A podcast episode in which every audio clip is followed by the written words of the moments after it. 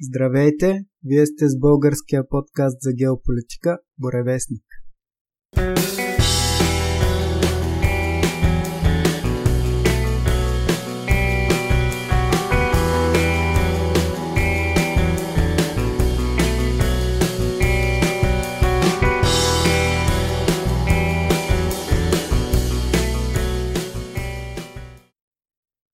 Днес записваме нашия 33 брой и втори за 2022 година. И отново ни гостува един човек, с когото направихме два много добри броя миналата година. Първия от които за османския фалит и българското освобождение до момента е най-слушания брой на Боревестник на всички платформи, на които е наличен подкаста. И това е Димитър Бозов. Митко, здравей, радвам се, че отново си при нас. Здравей, Владо, и за мен е удоволствие голямо щастие отново да участвам в подкаста. И отново се надявам този подкаст, това много хубаво число 33, да подмине погледания броя за османския фалит. Дай Боже. Дай Боже. Дани, здравей. Привет. Може, Митко, направо да не въведеш в днешната тема? Мога, мога. Ами, значи, предложих този брой, тъй като доста хора, с които говоря, нали, като чуят, съм економист и финансист, започват да гледат към мен с така някакво уважение, някакъв голям респект. Все едно, че това е нещо много сериозно. И Да. в момента това, което правя е да се самообесценявам, да обесценявам образованието, което имам, нали? Но Което всъщност е редно за всеки един християнин да не се възгордява. Да, но нали, не бива и да има humble bragging, нали, така нареченият. Абе, аз съм много скромен човек. Вижте, Да. аз съм изключително скромен. Така че в момента си хвърлям камъни в собствената градина с този епизод и осъзнавам, че на много хора няма да им харесат нещата, които ще говоря. Но общо взето днес искам да задам към слушателите, зрителите въпроса дали наистина економиката е наука са от същия ранг като физиката, химията, биологията Да или не забравяме математиката, да, математиката. която е в основата на всичко. Абсолютно. Още според древните гърци. Абсолютно. Или по-скоро економиката е визеншафт. Сега, нека да обясна на слушателите. Има две концепции. Нали, за немско говорящи визеншафт веднага значи нещо. Да, можеш да преведеш за тия, които не знаят немски. Точно така. Има две думи за наука. Едната е латинската дума сиенция, което означава нали, science на английски. И под сиенция разбирайте точните науки. Физика, химия, биология, медицина. Нали? А под визеншафт, визеншафт означава как би звучало на български мъдросъбрание събрание от мъдрости или колекция от знания. Тоест, Не е ли Висеншафт? ами, С две сата, кое е Висеншафт? може би е Висеншафт. Да. Добре, Висеншафт ще казваме от сега нататък. Но на английски се произнася Визеншафт, така че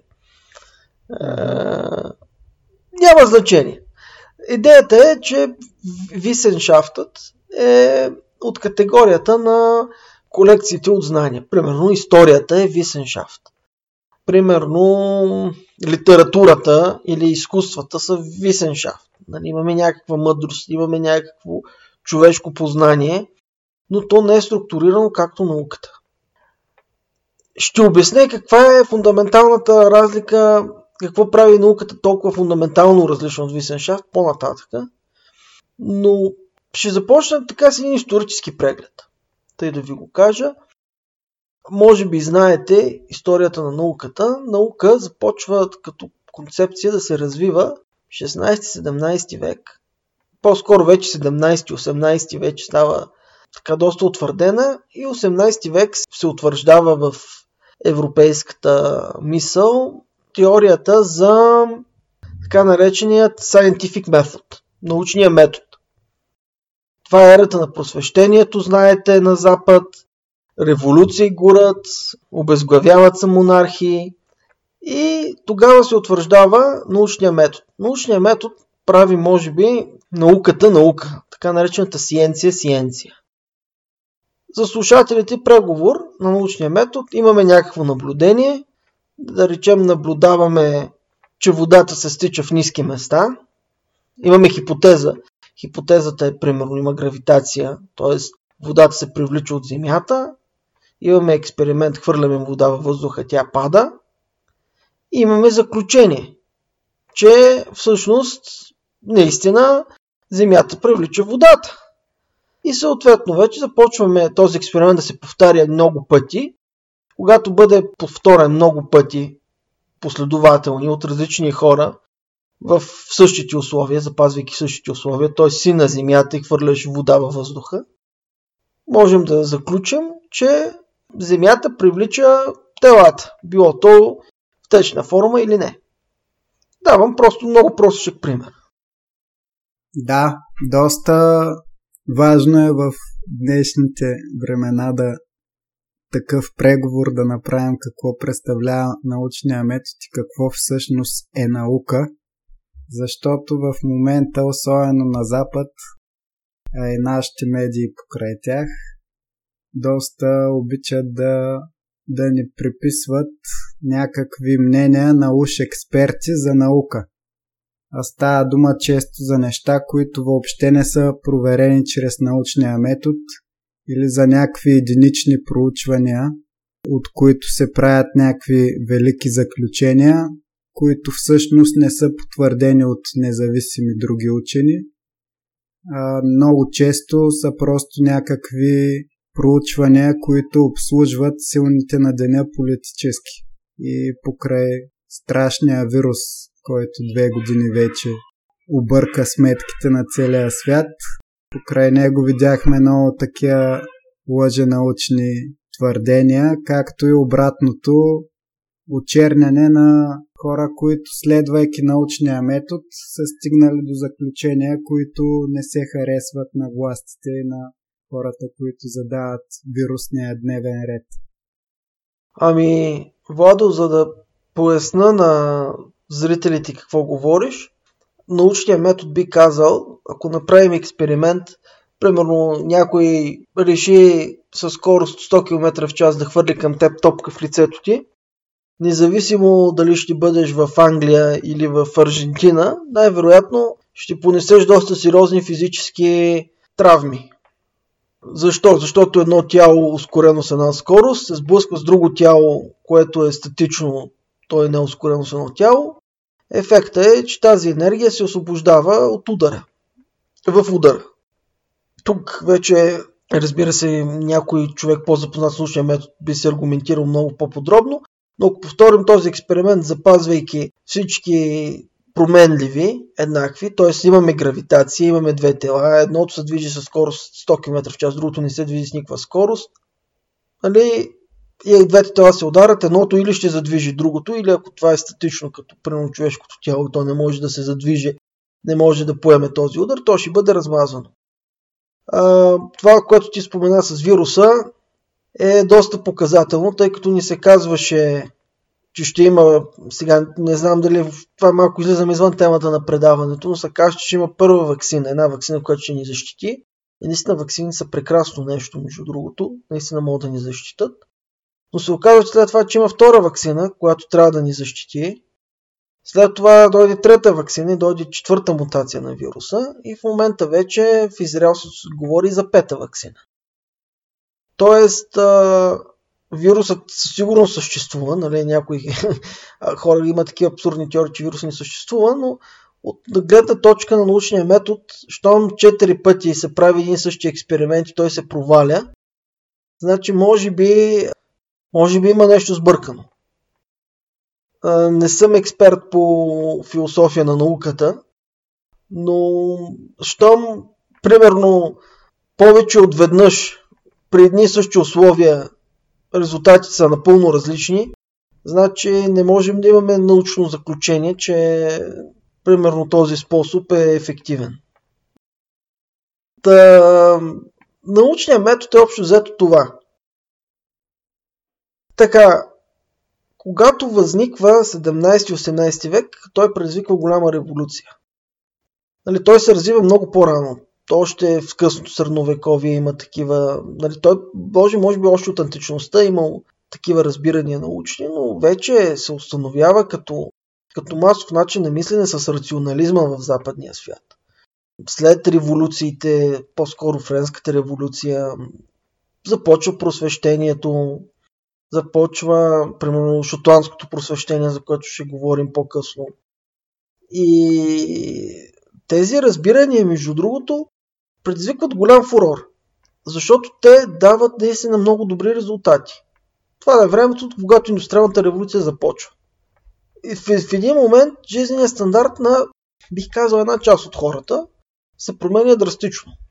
Изникват фабрики, изникват нови машини, нови продукти, нови храни, нови лекарства.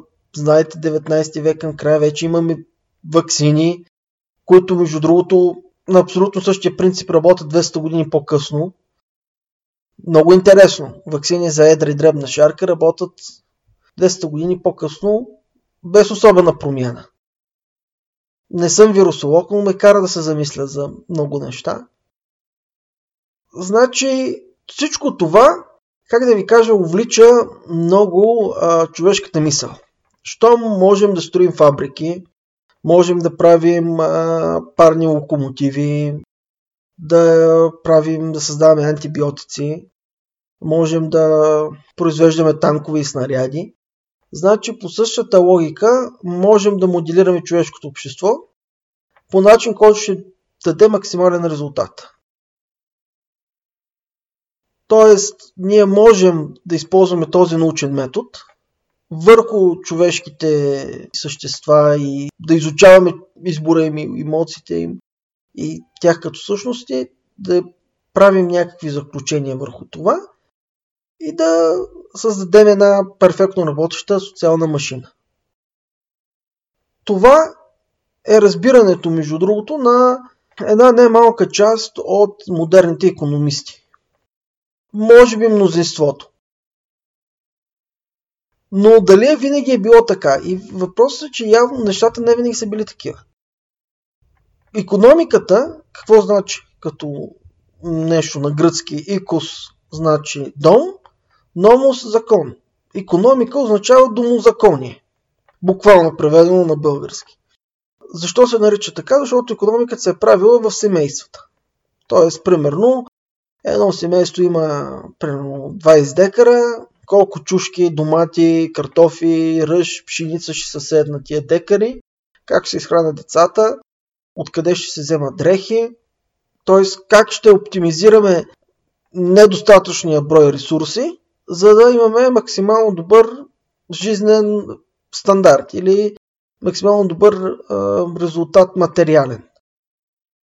Това е, било економиката.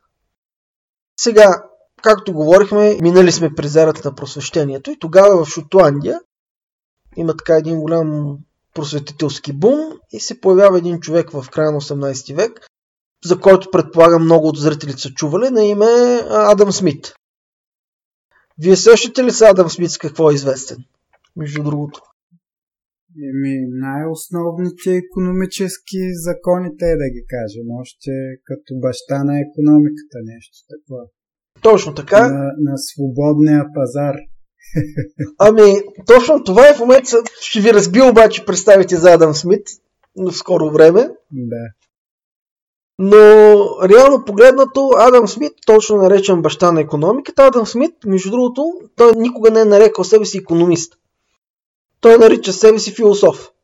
Философ с така доста исторически оклонности.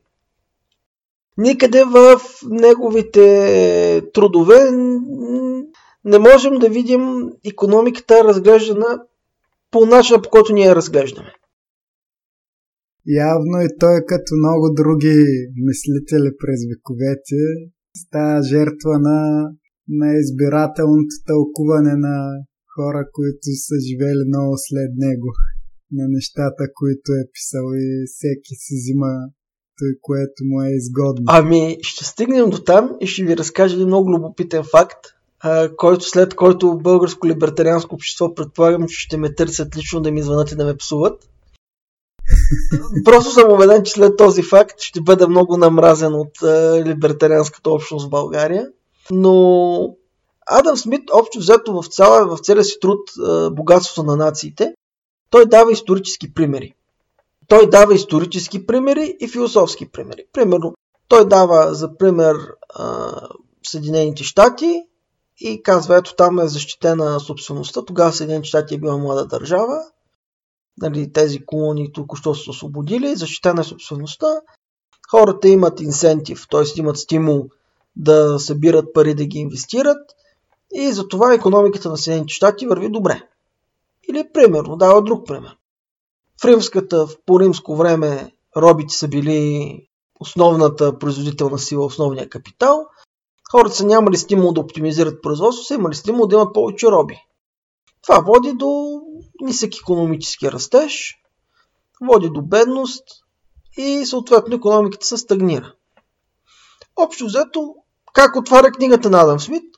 Първата история в книгата е за фабрика за пирони. И общо взето, това между другото е най-вероятно откраднато от един друг по-ранен труд от един френски автор, но обяснява как разделението на труда води до оптимизация на крайните резултати. В целият труд на Адам Смит, аз между другото ще бъда съвсем откровен, не съм го прочел целия, няма да откриете нито една математическа формула. Много интересно наблюдение. И второ, може би сте чували така от либертарианците за невидимата ръка. Да. Чували ли сте за невидимата ръка? Какво, запознати ли сте с този феномен? Невидимата ръка е едно псевдорелигиозно разбиране, че магически, когато нещата са оставени сами по себе си, на пазарен принцип, но как сам по себе си пазара може да съществува без насилие, аз не мога да си го представя.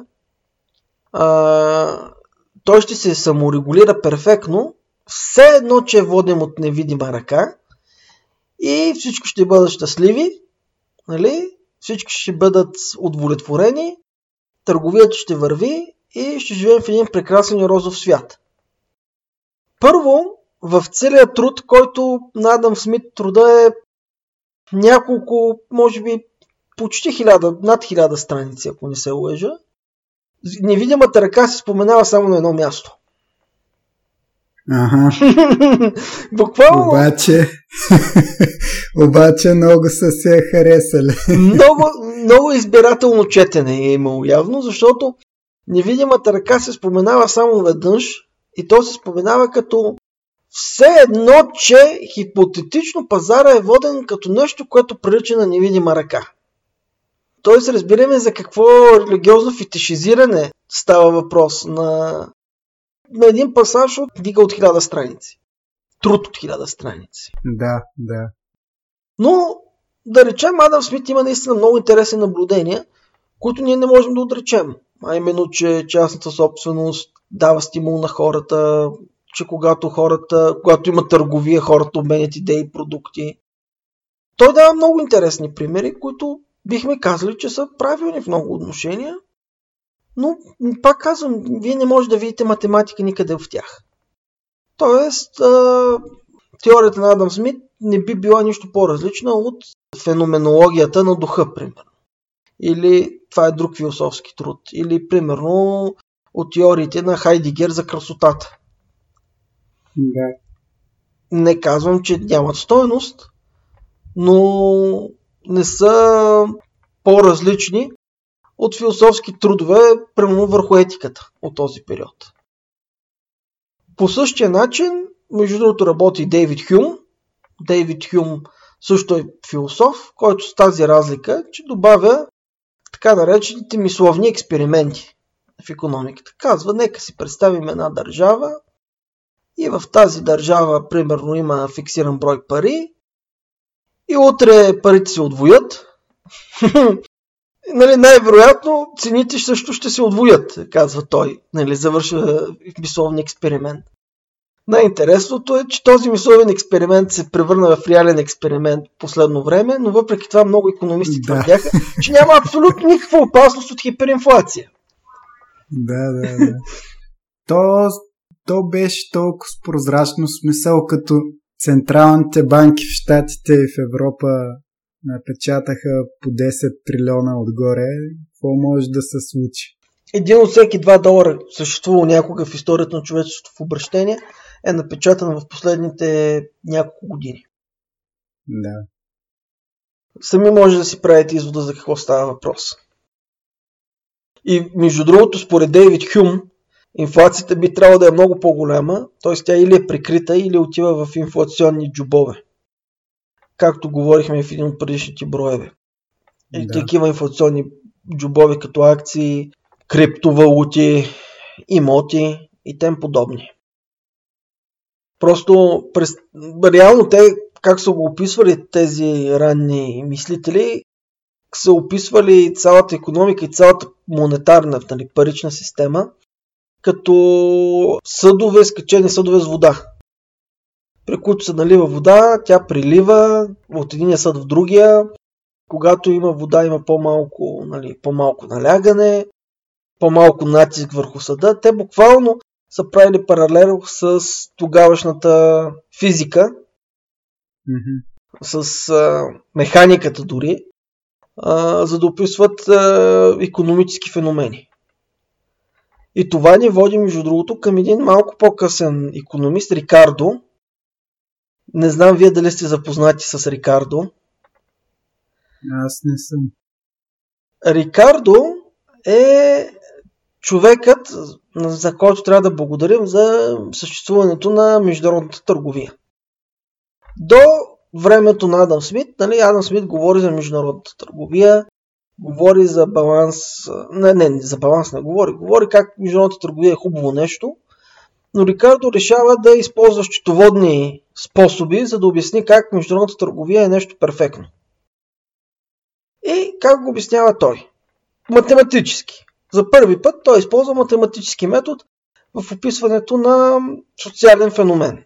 Той казва, Англия може да произведе, примерно, общо цялата економика на Англия може да произведе годишно хипотетично 30 тона, примерно, вълна и 5 тона вино. Цялата економика на Португалия може да произведе примерно 10 тона вино, да речем, и 10 тона вълна. Трябва ли двете държави да си търгуват? Той казва математически, най-добрият резултат, въпреки че Англия е много по-производителна и много по-богата, най-добрият резултат и за Англия, и за Португалия би било да си търгуват. Именно ако разделим производствата на... Нали, има два термина сравнително предимство или comparative advantage и absolute advantage. Той казва, Португалия има comparative advantage спрямо Англия, прямо в производството на вино. Англия има обаче абсолютен адвантаж, защото общо цялата продукция на Англия на вино и на вълна е по-висока. Но въпреки това, ако разделим съотношенията, трябва Англия да се концентрира да произвежда само вълна, Португалия се концентрира да произвежда само вино да си обменят разликите и нуждите си. А, нали, не искам да навлизам в повече детайли, защото става много математическа лекцията. Няма как да го изобразим това нещо. Слушателите могат да видят, да видят Рикардо и неговото сравнително, нали, така наречения comparative absolute advantage като теория. Мисля, че без вие да сте економисти, без да сте се занимавали с научния метод, мисля, че вече виждате доста проблеми с а, твърдението на Рикардо. Можете ли да, ги, да познаете какъв е проблема основния? Еми, какво става, ако по някаква причина не могат да търгуват или не искат? А ами... са преминали към производство само на едно нещо. Другото ще им липсва изцяло. Ами, точно така какво става, ако стане буря в морето и се потопат всички кораби, които търгуват между Англия и Португалия. Да. Какво става, ако в Португалия утре, прямо Португалия приеме исляма и спре да произвежда вино? Какво става? Второ, Англия произвежда само в цялата економика имаме само вълна и вино. Или имаме и пшеница, и бира, и, и сакер, и сайдер, и ракия. И освен вълна имаме памук и куприна. Как ще обясним всичко това? Как ще обясним, ако утре се получи, се появи някакво научно, някакъв научен пробив, който казва, че примерно виното е поради някаква причина много токсична напитка. Какво става, ако с парите, които Португалия прави от продажба на вино в Англия, тя финансира война срещу Англия? Второ, това, че в крайна сметка ще имаме и Англия, и Португалия ще имат повече вино и повече вълна, прави ли ги реално по-щастливи? Тук вече е доста философски въпроса. Парите равни ли са на богатство? Еми, според мен е очевидно, не, но много хора мислят другояче. Така, Рикардо, според мен, отваря котията на Пандора. Защото той вдъхновява много хора да си мислят за економиката като за наука върху така наречената социална наука. Място, в което съм учил, се казваше London School of Economics and Political Sciences. Тоест, политически науки, социални науки. Тоест, а, ние ще изучаваме човека, човешкото общество по същия начин, по който изучаваме бак... размножаването на бактериите. По същия начин, който изучаваме раз... а, болестите при овцете или движението на Юпитер и гравитационното влияние на планетата Европа върху орбита на Юпитер.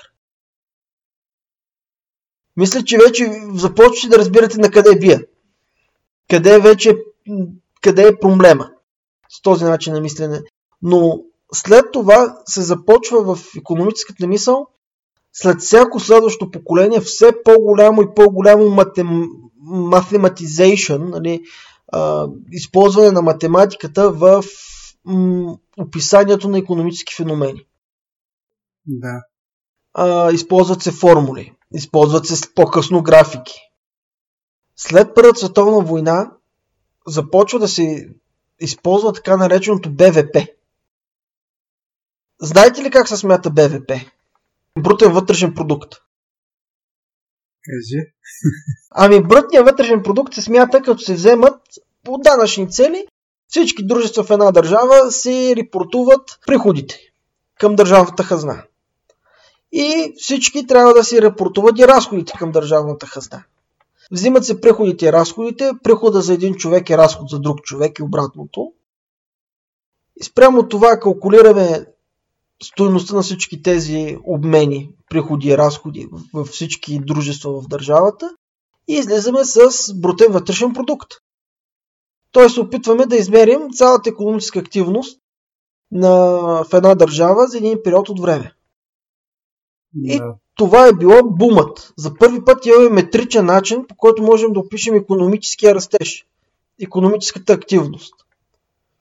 Между другото, малко преди да се възникне този метод, Джеванс започва да предлага такива економетрични, економетрични методи. Джеванс, между другото, не знам дали знаете, е бил учител на известния български държавник Иван Гешов. Иван Гешов в мемуарите си говори изключително много за Джеванс. Тоест има и бъл, някаква българска жилка, някаква българска връзка в цялата тази история. Да. Но тя е, нали, тя е по-скоро вторична. Самия Гешов счита Джеванс като негов личен гуру и пример. Много ми е интересно, Джеванс между другото не е бил християнин, а е бил а, унитарен християнин, т.е. не е вярвал, че Христос е Бог. Много би ми било интересно това, ако беше тук, той е специалист по богословие, да каже дали според него това е повлияло по някакъв начин на научните му разбирания, ага. или това е просто любопитен факт. Но оставям въпроса за Тома, когато гостува, в следващи, ако има следващи броеве с Тома, да. какво Тома би си помислил за това? Според мене, без да съм специалист като него, такова основно вярване в, за човешкия живот и човешката мисъл няма как да не влияе на всичко останало. Според мен също, според мен също ролята, която изиграва неговата религиозна религиозните му убеждения, както и духа във времето, в което е живял, защото все пак не можем да виним тези хора. Те са виждали научния прогрес. Самия Хайек, Хайек е изключителен критик на, на научния метод в економиката. Но не можем да виним тези хора, защото те са живяли във време, в което, както казах, всичко се е променило. Примерно парните двигатели са променили, са били абсолютен геймчейнджер, както се казва. След това парните локомотиви, след това по-късно, 30-40 години антибиотиците. Нали разбирате, за науката е била the forefront. Тя е била фронта, тя е била нещо изключително важно, изключително тачено. И да. когато ти имаш, работиш в някаква специалност, която хората считат по-скоро за философска, ти си в една много неизгодна позиция. И ти би направил всичко, за да може твоята работа да се счита за равна на тази на биолозите, микробиолозите, инженерите и така нататък. Да. Маркс, между другото, той също възприема много силно позицията, че научният метод трябва да се използва в економиката. Марксистите вярват, че могат изключително добре да планират човешките нужди и спрямо тях да организират целият економически процес. Това е бил духа на времето, това е бил цайтгайст в този етап на историята. Но преди да се отплесна, всъщност вече се отплеснах, искам да се върна и отново да поговоря за БВП-то. На нас ни се казва всеки ден по телевизията. БВП-то днес нарасна с, примерно не днес, а тази година с 3%. И хората си мислят, че това е нещо позитивно. Това просто означава, че фирмите са имали по-големи приходи или по-големи разходи помежду си. Да. Примерно има държави като Бурунди, които могат да имат ПВП хипотетично по-високо от България. А хората да живеят в изключителна мизерия. Нали разбирате? Тогава казваме, ще гледаме БВП-то на глава на населението. Mm-hmm. Но примерно ако в България една голяма фирма, примерно КЦМ, тя може да има огромни приходи, те да отиват в примерно 200 акционера, останалата част от населението да живее в абсолютна мизерия. Да. Е, каква файда има, че БВП-то в такъв случай е толкова високо? Тогава се изник, изниква трети метод, който е ще гледаме потребителската кошница, ще гледаме колко много потребяват хората. Добре, а това, че ти потребяваш нещо, значи ли, че ти имаш наслада от това нещо? Примерен, примерно, аз всеки ден трябва да използвам метрото. Аз потребявам. Аз съм допринасям за растежа на БВП на глава на населението. Аз имам по-голяма потребителска кошница. Но аз а, наслаждавам ли се на това, че всеки ден трябва да стоя прямо по 30 минути в метрото? Аз лично не се наслаждавам. Някои за някои хора може би е удоволствие. И тези методи, които се развиват, това се развиват в, сред... в началото до средата на 20 век, те, те стават религия. В момента, ако си пустите новините, вие ще слушате за БВП, за БВП на глава на населението, растеща БВП и потребителска кошница. Да. Само, че преди деколонизацията на Африка, някои економисти са решили от чисто любопитство да идат и да използват тези методи в африканската економика. И се хващат за главата. Първо, в Африка почти цялата економика не е монетарна.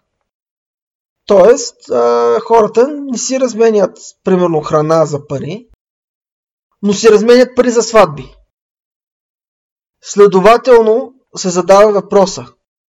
Трябва ли сватбите, които са платени, да влезнат като част от БВП-то на Африка, примерно.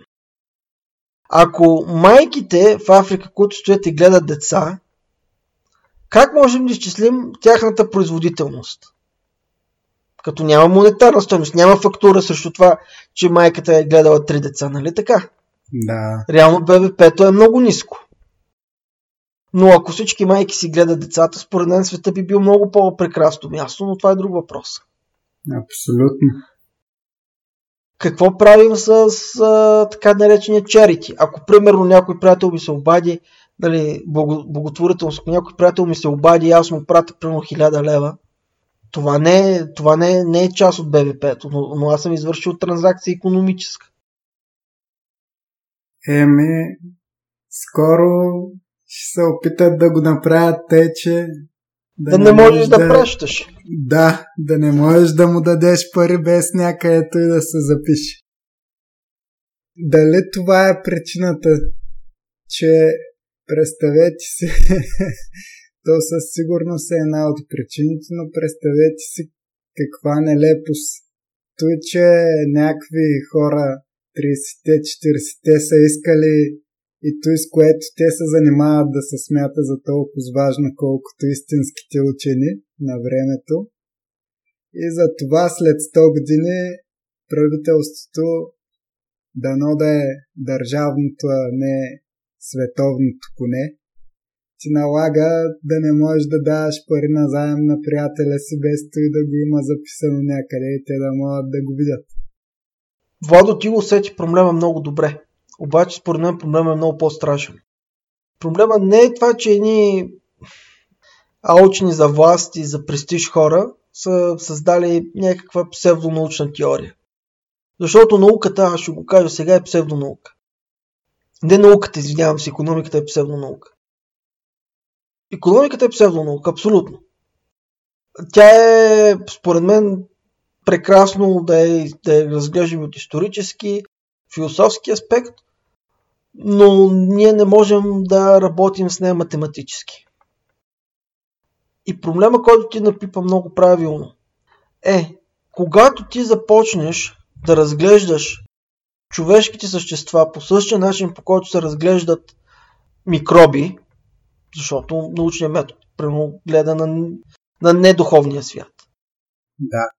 По същия начин, по който ти разглеждаш движението на планетите, или движението на атомите, или химичните съединения, ти започваш да мислиш за човешко същество като за част от материалния свят, бездуховния свят. Да. Човека спира да бъде духовно същество, то става материално същество и тогава той може да бъде третиран по същия начин, по който са третирани овце, микроби, небесни тела или химически съединения. Тоест, щом можем да ти предпишем прах, че ако имаш грип и да те излекуваме с него, по същия начин можем да предпишем нещо на една економика, което ще се намеси в личния живот и в душевността на много хора, с цел ние да излекуваме тази економика. А в момента точно това се случва.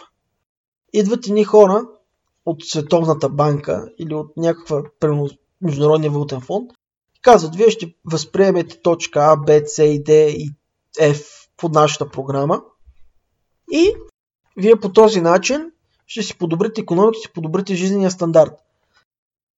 Но това, че на хартия економиката може да бъде подобрена, това значи ли, че моят жизнен стандарт ще бъде подобрен? Ето отново, какво правим примерно, ако в Африка, както дадох пример с Африка, цялото африканско племе, примерно, гледа общи кокошки. Той ни купува и ни продава яйца, но всеки е, има, всеки е яде яйца в селото. Може би яде повече яйца, отколкото един европеец. Тогава, когато започва да правят тези наблюдения в Африка, много от а, учените по това време се хващат за главата, остават силно разочаровани. Защото се оказва, че жизненият стандарт на някои африканци не е по-лош от този на някои европейци. Да, те нямат заводи, да, те нямат кораби, да, те нямат а, промишленост, но консумират не по-малко храна, живеят задружно, което няма как да бъде изчислено, и живеят щастливо. Може би сте запознати с Бутан. Не знам, ви имахте ли епизод за Бутан? Все още не, но да, трябва да направим някой ден. Запознати се, че Бутан, между другото съвсем рационално взето решение, реши преди години да не изчислява економиката, економическата активност с брутен вътрешен продукт, а с брутно вътрешно щастие. И ходят ни хора и анкетират, анкетират населението, вие щастливи ли сте? Това отново е изключително трудно да бъде математически изразено Да. и да бъде научно доказано, че хората щастливи или нещастни.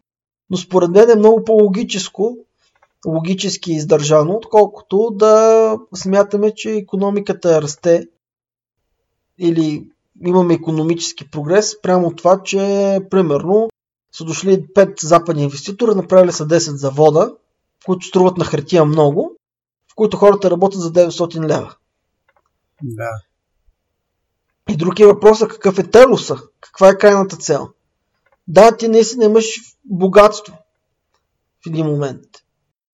Но това, че имаш материално благо, знаете ли това, че ти си богат?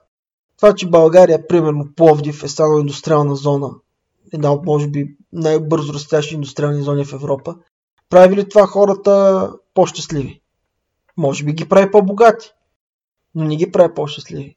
Какъв е телоса? Каква е крайната, нали, на гръцки телос означава крайна цел. Каква е крайната цел на економическата активност?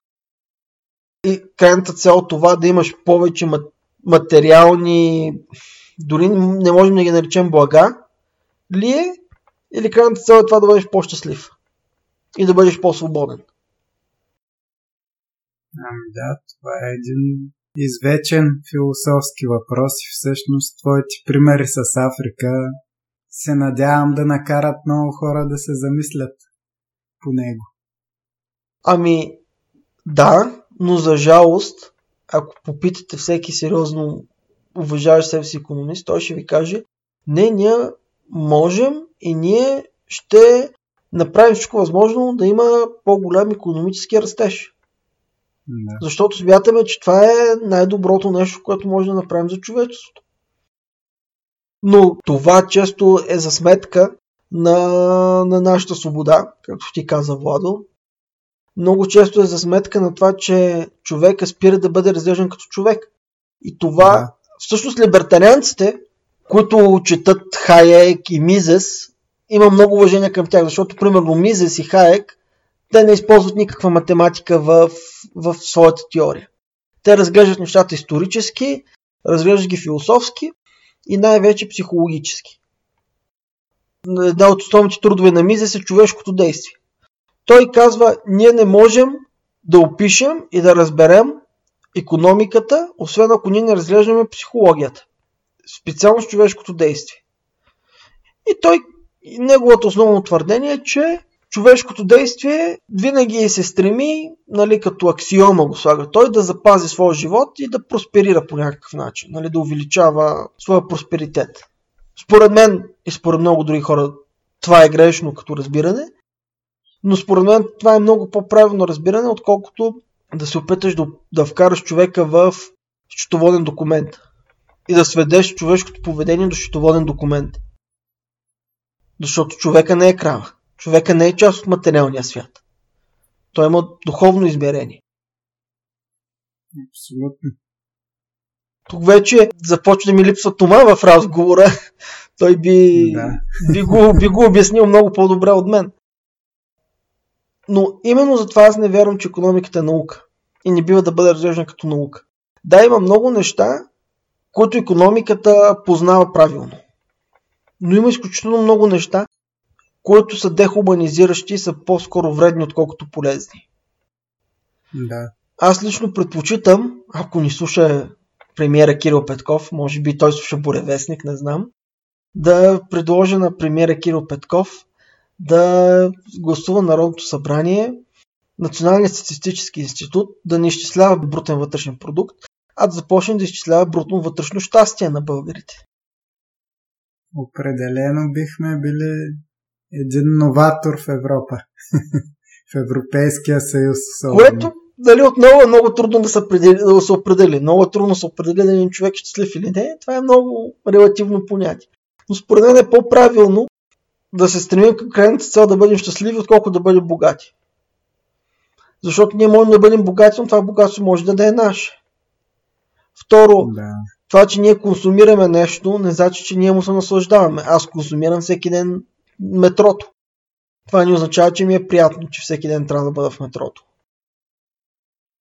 Разбира се, тук трябва малко да спомена и искам да спомена на хората да бъдат внимателни към така наречен технически анализ.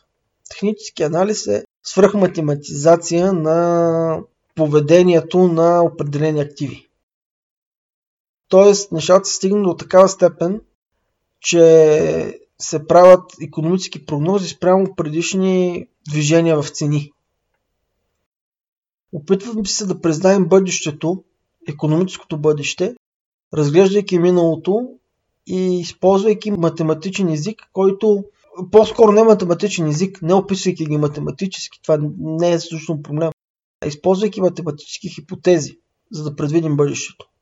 Това е равносилно на Вудо. Буквално.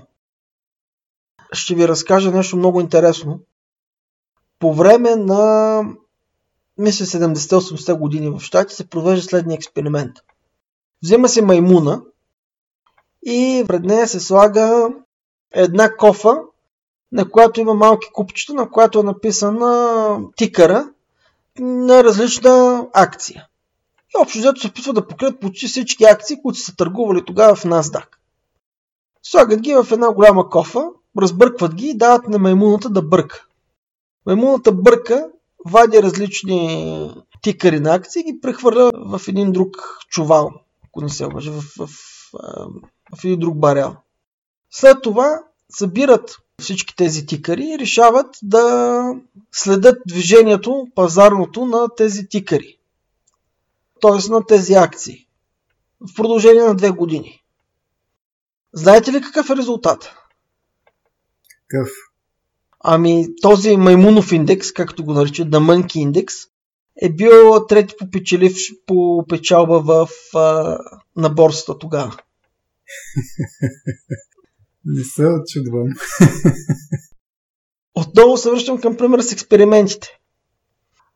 Ако ти не можеш да повториш един експеримент, или по-скоро както е в економиката, ти не можеш да задържиш всички променливи да бъдат фиксирани, а именно едно тяло да се движи с определена скорост, да удари друго тяло с определена скорост, то означава, че научният ти метод куца. Тоест, научният метод той няма как да куца, той е метод. Употребата на научния метод в тази сфера е недостатъчна за да опишеш този феномен. Да. Така, много хора ще ми кажат, ама добре бе Бозов. Примерно, ако четем Нютон. Нютон говори, ако едно тяло се движи свободно в пространството, на него не му влияят никакви други сили, то ще си запази същата акселерация, същото ускорение. И то без, до безкрай примерно се движи с 100 км в час, ако няма гравитация, триене, други тела, които да го удрят, примерно не, по някакъв начин да му повлияват, той се движи с 100 км в час до безкрайност. Обаче ми кажат, никъде в Вселената го няма това нещо. Никъде в Вселената няма тяло, което да се движи така. Дори всяка комета, примерно, ще повлияе гравитацията я на Слънцето, я на някоя друга звезда. Я, примерно, ще види покрай Юпитер, ще се завърти, ще стане спътник или ще се удари в някой спътник. Да, но тук имаме разлика в принципа, а не в променливите. Ние можем да изолираме в една перфектна среда всички променливи да проведем този експеримент. Примерно в момента в ЦЕРН почти всички променливи са урегулирани, прави се експеримент, повтаря се от други по-малки акселератори се доказва научна теория. Вие виждали ли сте економически експеримент, който да се повтаря винаги по един и същия начин? Не. Няма как да бъде. Защото всички променливи не могат да бъдат изолирани. Да. Както говорихме с примера с Португалия и Англия, имат стотици милиони променливи, които ние няма как да изолираме. Затова, моят съвет, нали, вече излизам от чисто философската тема към слушателите. Не вярвайте на гурута и на водомагии в економиката. Ако някой ви казва една теория економически ще бъде много успешна, бъдете много скептични. защото това нещо няма как да бъде доказано. Колкото и научно да звучи, колкото и сложна терминология и математика да се използва това, нещо не може да бъде реплицирано. Това нещо не е равносилно на човешкото поведение, човешката мисъл и човешката душа не е равносилна на нематериалния свят. Да. Ето, примерно, някои ще ми кажат, имам познати трейдери, които използват математически инструменти, за да търгуват. И казват, ти знаеш ли, Бозов, ние примерно 3 от 4 пъти ние познаваме. Аз му казвам, ти ако идеш на ходжа, да ти гледа на ръка или на кафе, той също ще познае 3 от 4 пъти. Може, можеш ли се сечи защо? Владо. Защо, примерно, ако идеш да, примерно, да ти гледа ходжа на кафе, той ще познае 3 от 4, 3, 3 от 4 пъти. Защото ще ти види възрастта. Да. Ще види кой си, какъв си, как се държиш, ще ти зададе някой въпрос, те привидно не свързан. Примерно, ако влезне един млад мъж при ходжата, не е проблем ходжата да познае, примерно да види, че той няма пръстен, че той е млад и да му каже, ти сега знаеш ли, ще си намериш много хубава жена. Или примерно да познае дали човек е по-женствен, може да му каже, може да си намериш и много хубав мъж. В смисъл, това значи ли, че ходжата, примерно, неговия метод е равносилен на този на, на Нютон. Реално питам, ходжата учен в ранга на Нютон ли или е просто човек с много добър социален опит? Ето е риторичен въпрос. Абсолютно риторичен въпрос. Същото и с економиката. Това, че ти си гледал някакви графики исторически, си гледал на Боб и казваш най-вероятно ще тръгне нагоре и в 3 4 случая познаваш, ти не си Нютон. Защото Нютон трябва да познае, според мен, 10 от 10 пъти. Ако две тела се сблъскат, ще стане А, Б, С и Д. Ти си, Точно. ти си ходжата от квартала, който гледа и познава и хората казват, ме той много ми позна човек. Еми да, той реално ти е познал. Не защото Да. има магически способности, не защото и в главата му имат сблъсък на кварки, с които вижда бъдещето, ами защото защото просто има добър социален опит. Как, как ще обясним интуицията? Замисляли ли сте се как ще обясним феномена като интуиция? Това, че много събития се повтарят често, при определени условия, се развива това чувство на интуиция. Няма, и няма нищо магическо в това, но няма нищо научно в това. Да. И тук е интересно да се спомене тази критика към економиката, че економиката е меко казано псевдонаука, идва от крайните либертарианци, така наречените анархокапиталисти, колкото им странно да звучи, като Мизес, като Хайек, които не използват математика, не се опитват да прогнозират економическия растеж, от една страна, и от друга страна идва от крайно левите анархисти. Хора като Бакунин и Кропоткин, между другото, не знам ще се запознаете с тези имена, това са крайно леви, нали, ултралеви е, идеолози, които казват економиката е псевдонаука, защото тя дехуманизира човека. А най-странното е, че самите те дехуманизират човека, отричайки Господ, но това е друг въпрос. Или отричайки божественото присъствие в човек. Да. Тоест, в един момент аз си задавам въпроса крайно десните анархисти, крайно десни економически анархисти, няма да дозвавам имена, в България всички ги познаваме, аз също съм бил член на Българско либертарианско общество, да направя изповед. Но младите хора им е позволено да правят грешки, надявам се, разбирате. Те имат повече общо, философски, с крайно леви анархисти от типа на Българска федерация на анархистите, отколкото те имат с тяхните политически съюзници в български парламент по настояще. Те са много далече от парламента. Българско либертарианско общество. О, те са много далеч от парламент. Те са много далеч от парламента, но те откровено симпатизират на определени партии. Еми, в момента знам, че преди последните избори най-много от тях бяха заявили, че ще пуснат за възраждане всъщност. Не знам дали си запознат. Това е нещо ново и това е нещо, което ме радва. Да, и всъщност Възраждане наистина имат економически виждания, които май наистина най-много се приближават до техните, което е доста интересно, защото обикновения фен на Да България смята, че Възраждане са някакви комунисти там, платени от Путин и ги свързва с Съветския съюз все едно, а всъщност економическите им виждания са доста различни. Значи, всъщност това подсилва моята, моя аргумент, че предполагам Възраждане няма нищо общо с групи като Българска федерация на анархистите. Те, те стоят на двата края на, на двата диагонални края на политическия компас. Ако Възраждане е в горно дясно, Българска федерация на анархистите е в долно ляво. Но реално погледнато по економическия си възглед, те са едно до друго.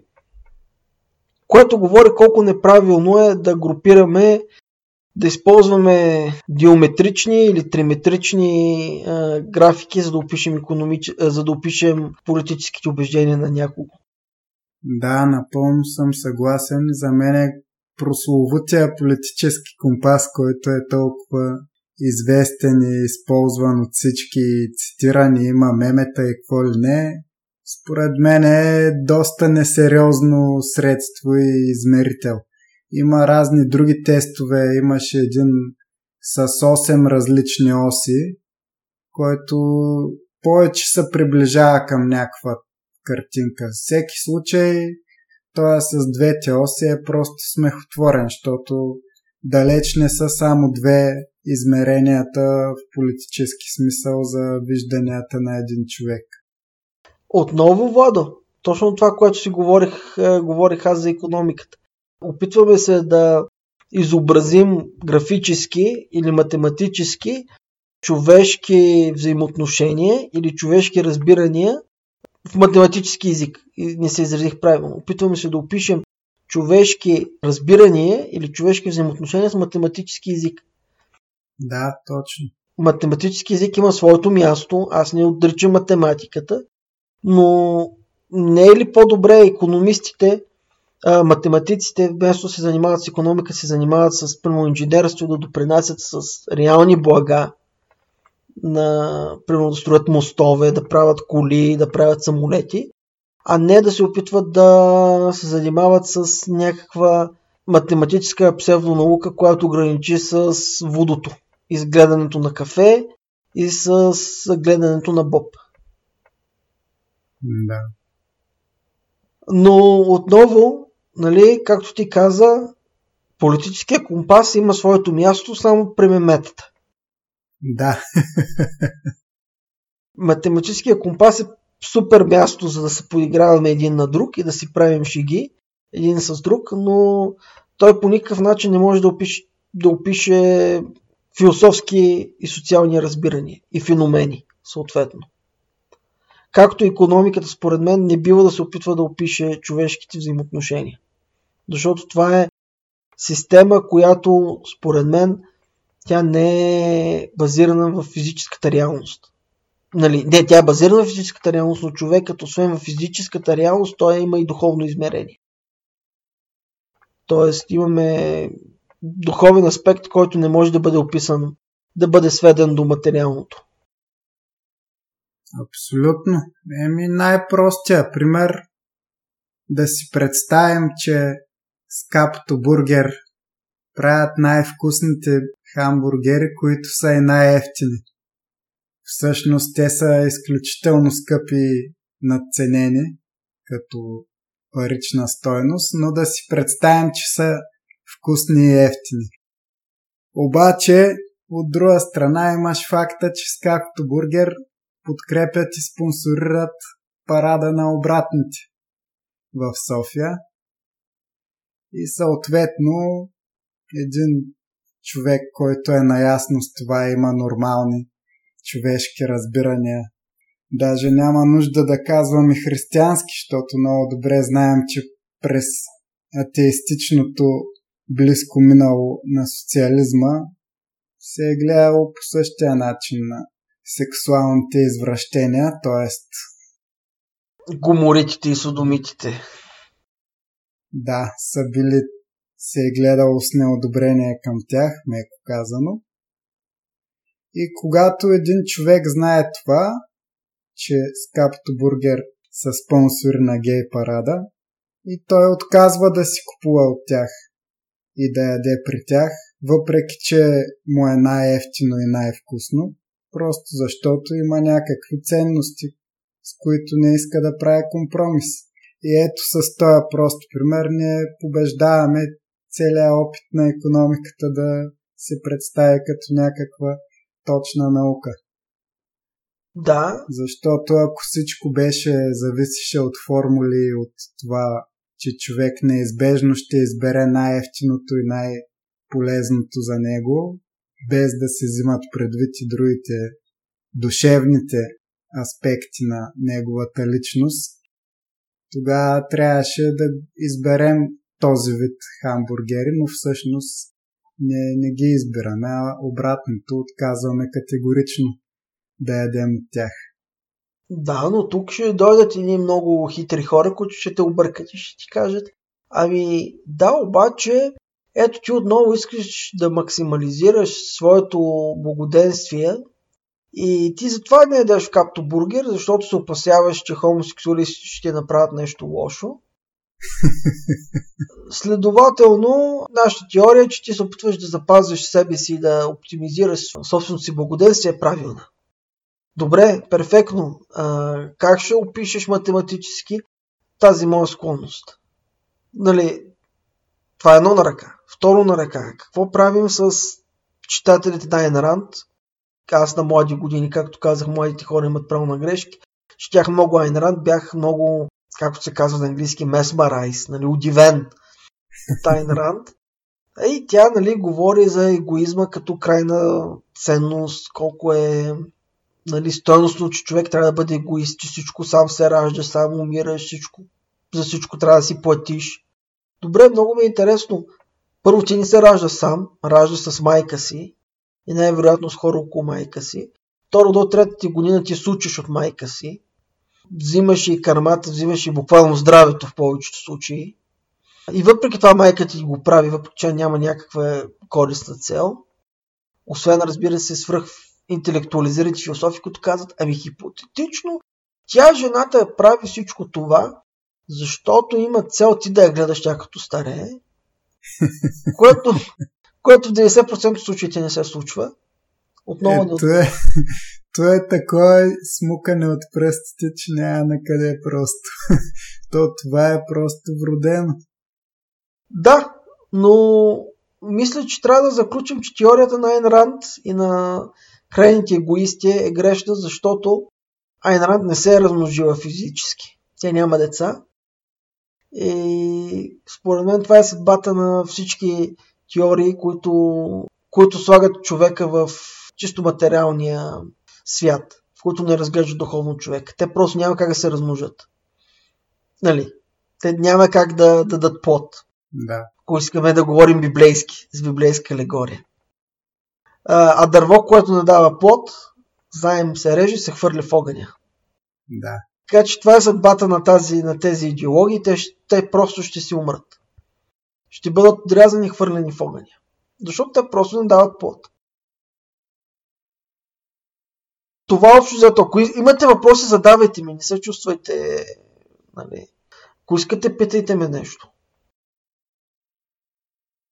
Митко и Владо, според вас, както сме свикнали напоследък, но не само ние, не само да ги наречем така западните медии, Китай също хората са обсебени и не само политици, но и дори подрастващо поколение от растеж. Буквално всяка втора дума в устата им е растеж, растеж така до безкрай.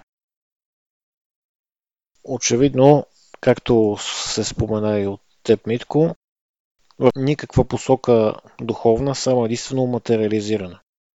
Масово това, което виждам аз около мен и млади хора, целят само единствено как да натрупват повече пари и това дори да не ги направи щастливи, да им дава нещо като цел в живота. Като, за съжаление, те някакси не, трудно би си, биха си поставили за цел духовно израстване, отколкото материално, дори, дори да осъзнават, че колкото и пари да имат, пак няма да са им доволни. Дори да имат и семейство, ако имат 5 яхти, искат да имат 10, ако имат 10 хотела, искат да имат 100 хотела техни. И в момента, както се случва сега с инфлацията, искат да инвестират примерно пари, защото усещат, че парите им горят. И един вид целият им свят рухва, понеже дори да имат някакви пари спестени, си казват, аз в момента си губя парите и сякаш гният физически. Някак си с такова усещане са. Докато наистина, ако имат друго разбиране, че не, не трябва да се стремят чак толкова към материална облага, колкото към духовна, колкото и да се говори, 90% от хората, млади или не, не го разбират, а и това се насажда от именно от медиите с тази постоянно обсебени хора, говорещи всяка втора дума растеж, растеж, като се почне дори от Китай през Запад, който и да е. Според вас, има ли момент, в който това нещо ще се пречупи и дали преди време имало момент, в който, да речем, преди хиляди години, когато още не, не сме имали, да речем, такъв прогрес технологичен, живели сме по-семпло, но в момента, имайки всякакви такива привилегии като технологии, телефони, един вид, аз трудно виждам скоро да има такъв пречуп, пречупващ момент, който да се каже да спрат хората постоянно да мислят как да изкарам утре още 30 000 лева или нещо подобно. Според вас, кога би бил дошъл подобен момент? Дали след няколко века или по-натам? Дани, много ме е яд след този въпрос, че не поканихме Тома. Той имаше едно много интересно наблюдение за това как, как числото 666 в Откровение всъщност е число на материализма, на богатството, на физическото, земното богатство. И как всъщност, може би в Откровение се има в предвид, че всички ще се кланат на... Всеки ще има запечатан на ръцете и главите си 666. Се има в предвид това, че всеки в мозъка му и в ръцете му постоянно ще бъде преследването на материалното. И от тази гледна точка, ако разглеждаме от богословски аспект нещата, това ще приключи, когато приключи този свят. Разглеждайки го от светски научен аспект, ще кажа, че това е много грешно теоретически. Дори един светски философ като Масло, той не е философ, а е психолог, той говори за пирамидата на нуждите. Най-отдолу стоят физиологическите нужди, да можеш да хапнеш, да пинеш, да идиш до туалетна, после отгоре стоят други физиологически нужди от типа да, това да има жилище. И вече към върха на пирамидата са социалните нужди. Приятелства, социални отношения, себеактуализация. Тоест дори, дори светската, нехристиянска, дори до голяма степен материалистична философия и психология говори за това, че може би човешките нужди не се изчерпват с това да имаш покрив на главата. Защото в економиката имаме така нареченият Law of Diminishing Returns. Най-простичко ще го обясна. Ако имаме примерно една зала с счетоводителки и те ползват химикал и хартия, примерно ще могат да свършат работа за 5 фирми. Ако добавим на счетоводителките калкулатори, ще могат да, да свършат за същото време работа за 10 фирми. Ако им добавим компютри на всяка счетоводителка, ще могат да свършат работа общо за 100 фирми, примерно. Тоест имаме някакъв ретърнс. Но след това, колкото и повече компютри да им даваме, колкото и да им сменяме софтуера, колкото и повече калкулатори да им даваме, резултатът няма да бъде кой знае колко по-различен. Същото е с материалните натрупвания. Първоначално, наистина, примерно ако живееш в Колиба и дойдеш в София и си купиш апартамент в Люлин, Примерно, ти си един изведнъж много богат човек и се чувстваш много добре. След това ще си купиш апартамент в дружба. Се почувстваш малко по-богат. След това в младост, малко по-богат. След това в лозенец. След това в Бояна. Но в един момент то ще ти писне. Голяма работа, нали имам покрив на главата. Си кажеш. Да. А, тогава е момент човек да се замисли за духовните неща. Но за жалост, ние живеем в едно общество, където материализма е много силно изразен. Той е властващ, той е въздесъщ. Економиката, отново казвам, тя се опитва да бъде като физиката, тя се опитва да бъде точно наука, която описва хората като движение на овце. Да.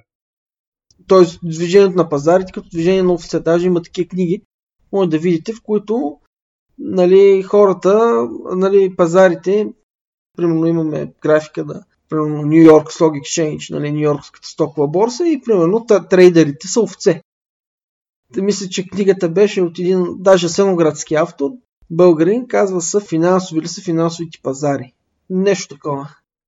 И за жалост човека е прав, защото когато тези хора разглеждат всичко от материален, материална гледна точка, мислят за себе си като за животни, просто мислещи животни, те започват да се държат като такива. Да, логично. Защото съзнанието определя битието. Абсолютно. Когато ти казват от дете, ти си мислеща маймуна, без косми, и когато ти станеш голям и започнеш да се държиш като маймуна, хората казват, защо се държиш като животно? Ами чакай, нали до сега ми обяснявахте от детската година до сега, че аз съм едно двуного, не космато, говорещо животно. Защо аз да се държа по-различно? Да. От тази гледна точка, както говорихме преди записа, хората в Дънди Precious Metals, те спът изключително спокойно явно. Въпреки, че тровят и грабят, нали, те считат нас за двуноги, не космати, говорещи животни. Щом не е проблем да си заколиш овцете да ги задеш, защо ще е проблем да про някакви хора в района там около Панагюрище да се троват и около Чулпеч да умират хора. Какъв е проблема? Нали, моята крайна цел е да, да увелича максимално собственото си богатство и това на моите акционери. Така че това са много сериозни въпроси. Ние само отраскахме повърхността в момента. Ние не сме навлезнали в а, дълбочина. Аз мисля, че извърших едно лично професионално самоубийство. Мисля, че след това участие в а, възможността да направя докторантура в УНСС значително спадна. да. Тъй като едва ли не казах на много от хората, които работят там, че това, което правят е абсолютно ненужно. Но това е. За економика трябва да мислим леко философски, леко исторически и да избягваме по всякакъв начин математика, освен ако много ни ни се налага. Това е общо взето като заключение. В Турция, значи аз, нали, по економически отношения много хора ме питат какъв съм, нали, либертарианец ли съм, консерватор ли съм, ляв ли съм, десен ли съм, аз съм много близко до дистрибуционализма. Това е идеология, която казва, че капитализма трябва, всеки трябва да може да бъде капиталист и капитализма е за всеки. Социален капитализъм едва ли не. И това го видях с, буквално в Турция. Значи 90% от бизнесите, които, през които пазарувах, като изключим една-две големи вириги, бяха семейни бизнеси. Примерно влизаш в аптеката или влизаш в магазинчето за лукуми и примерно там работи майката, дъщерята, бащата, вуйчото, чичото или който да е там. Така. Второ, 90% от всичките стоки бяха турско производство. Почти, нали, имаше някакви вносни стоки. Примерно, имаше кафе Якобс и кафе Нес кафе. Всяко, всичко друго кафе беше турско кафе. Има си хас. Да. Влизаш, почти всички марки кашкавал сирене бяха турски и произведени в Турция, не просто турски бранд. Второ, Ердоган вече служи цените да бъдат не, 20, не 8% върху храните, а 1%. Разбирате за каква социална политика става въпрос тук? ДДС-то имаш предвид. ДДС-то върху храните исках имах предвид точно така. Друго като впечатление.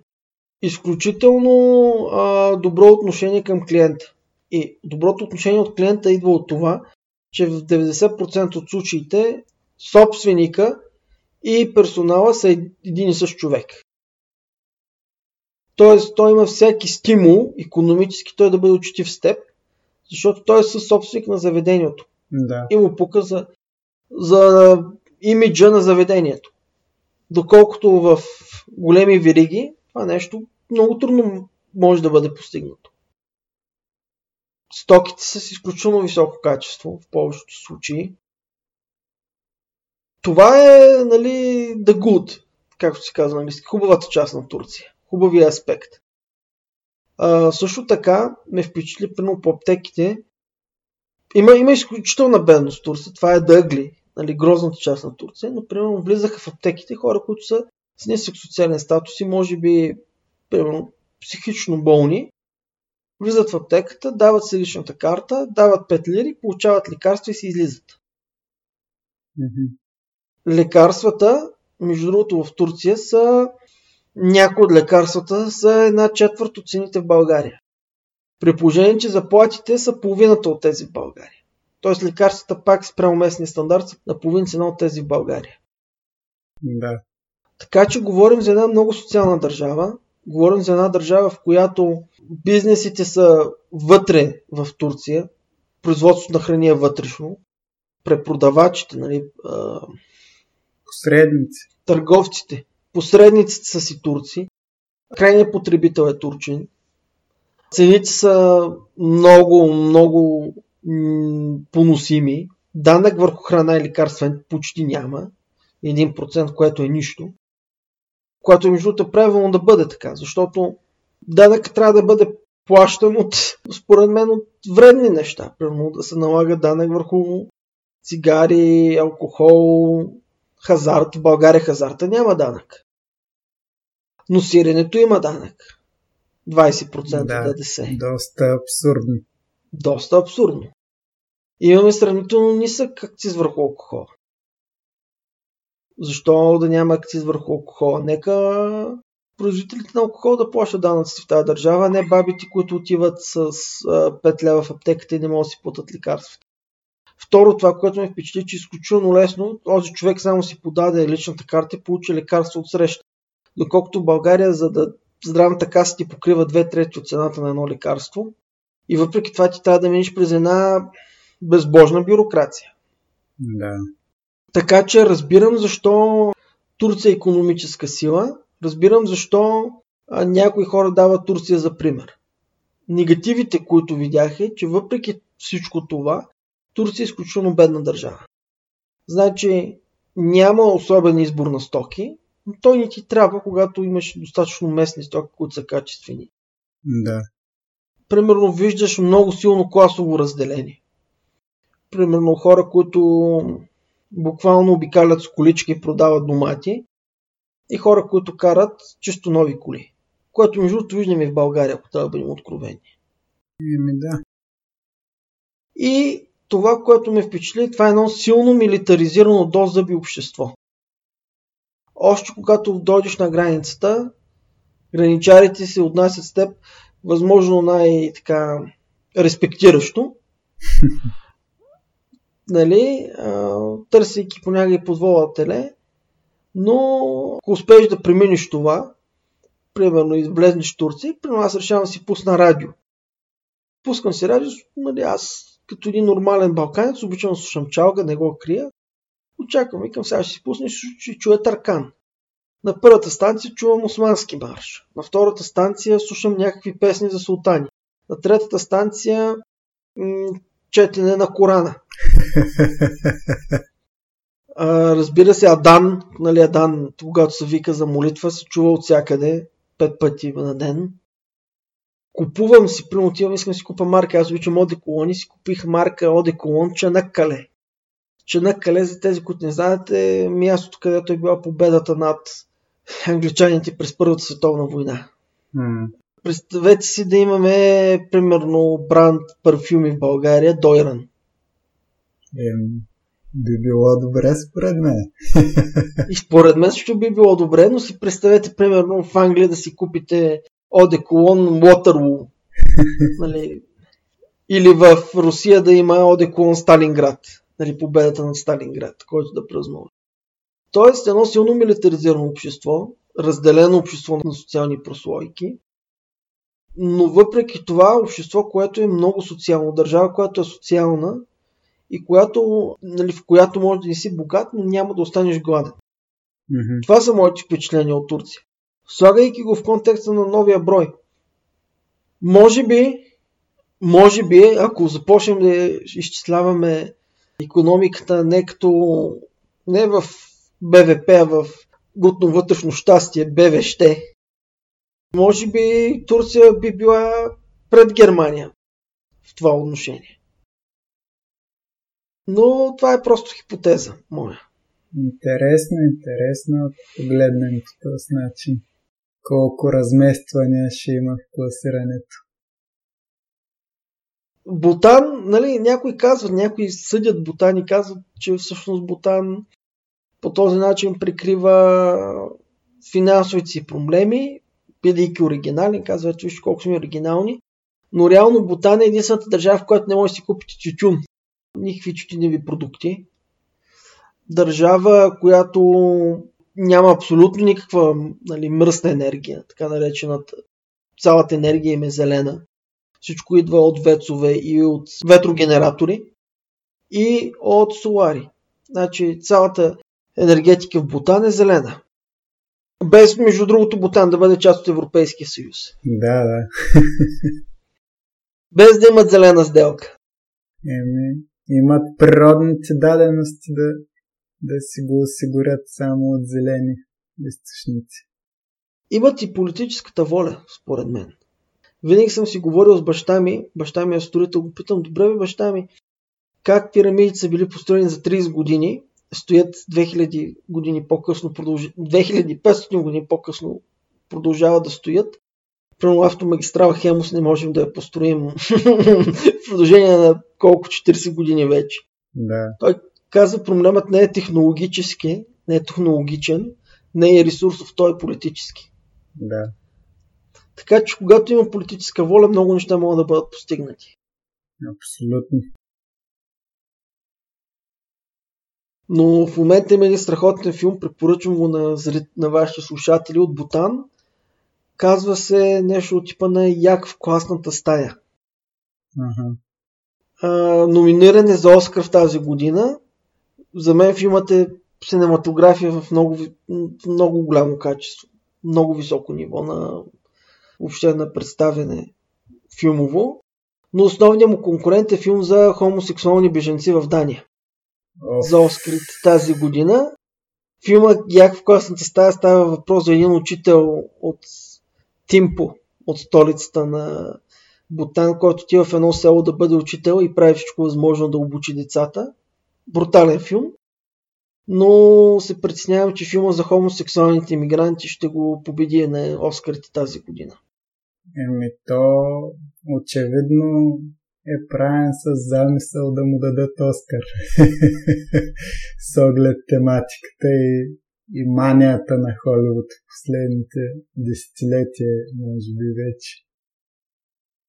Днес слушах Пол Джозеф Уотсън, който казва, че всъщност той изкарва данни, които се казва, че 90% от рекламите имат двойки от смесен, показват в рекламите двойки от смесен брак, а реално погледнато двойките от смесен брак са по-малко от 15%.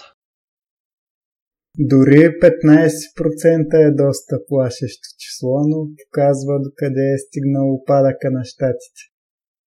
Но въпреки това 90% от рекламите, и мисля, че това е в Англия, извинявай, не е в Штатите, мисля, че е в Англия, въпреки това 90% от рекламите, или има две майки и едно дете, или майката е бяла, таткото е черен и има втори татко, трети, който е жълт. разбираш. Еми, това, за което си говорихме преди малко за медиите, как облъчват хората с неща, които са вредни за хората, но те не ги но те ги представят като нещо хубаво и желано едва ли не. Е, да. Та това са ми, това е общо взето и на начал, както се казва, нали, в, с две думи. Вкратце. Надявам Как, как? Вкратце. С една дума вкратце. Вкратце. Вкратце нещата. Ако искате ми задавите още въпроси. Да, ти повдигна добре въпроса за Китай, че там може би просто замаяни от успеха си на фона на всички останали в последните 20-30 години. И там твърде много са се главозамаяли и е навлязло материалистично мислене, но не знам, според мен и поради наличието на квази-религиозната структура на Китайската комунистическа партия и поради самото наследство на Китай, където знаем китайския император и сме говорили преди, че за мен е лично в момента си е китайски император на практика. Просто упаковката е по-различна, политическата. Няма, дър... няма толкова държанки, предполагам. Е, сигурно.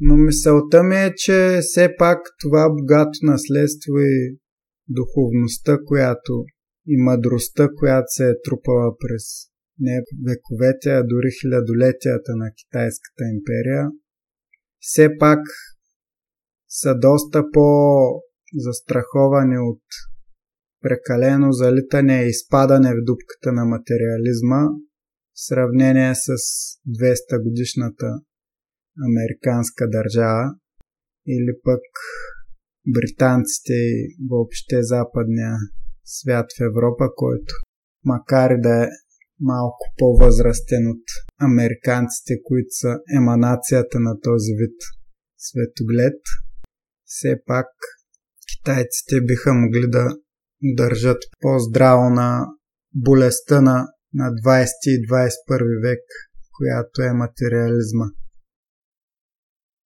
Аз имам много надежда в нашата цивилизация, източноевропейската.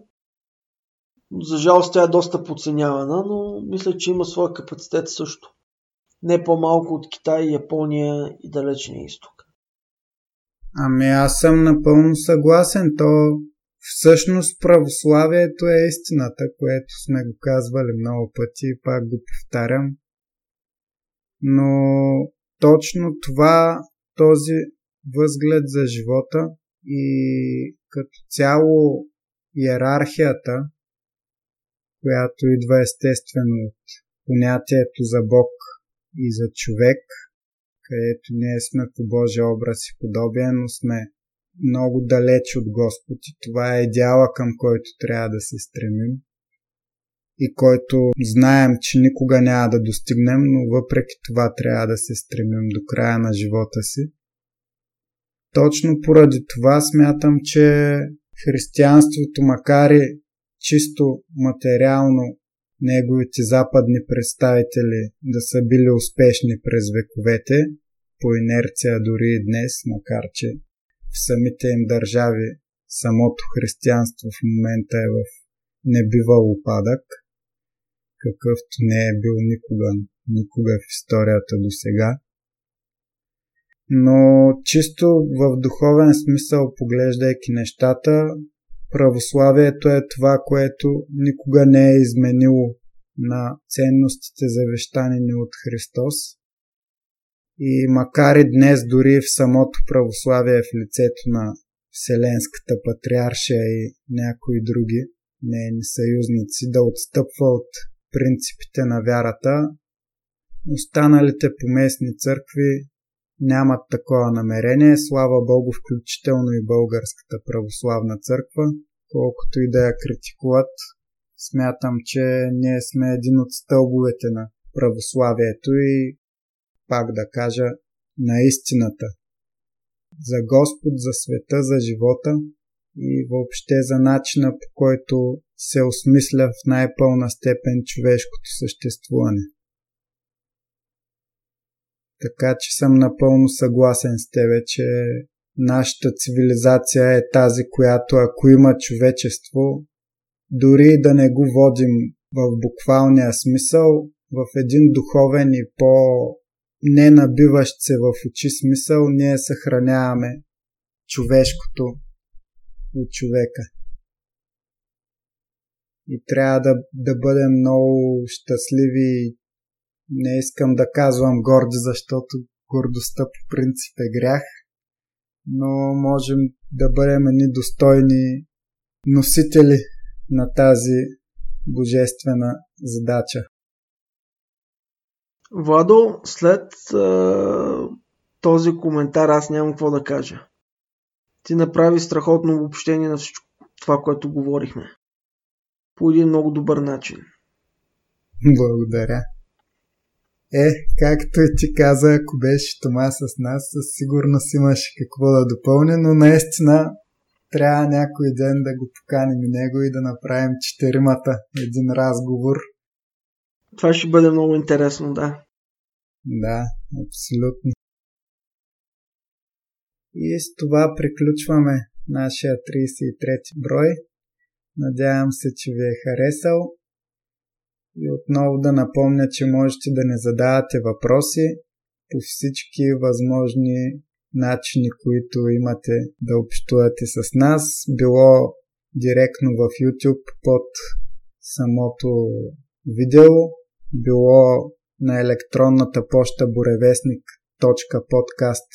burevestник.podcast.abv.bg било във Facebook на нашата страница Буревестник Български подкаст за геополитика или в групата Буревестник Клуб за геополитика или в Telegram канал и група с същите имена. Ще се радваме много да дадете мнения, коментари, да ни задавате въпроси, на които да отговорим следващия път. Дани Митко, благодаря ви много за участието.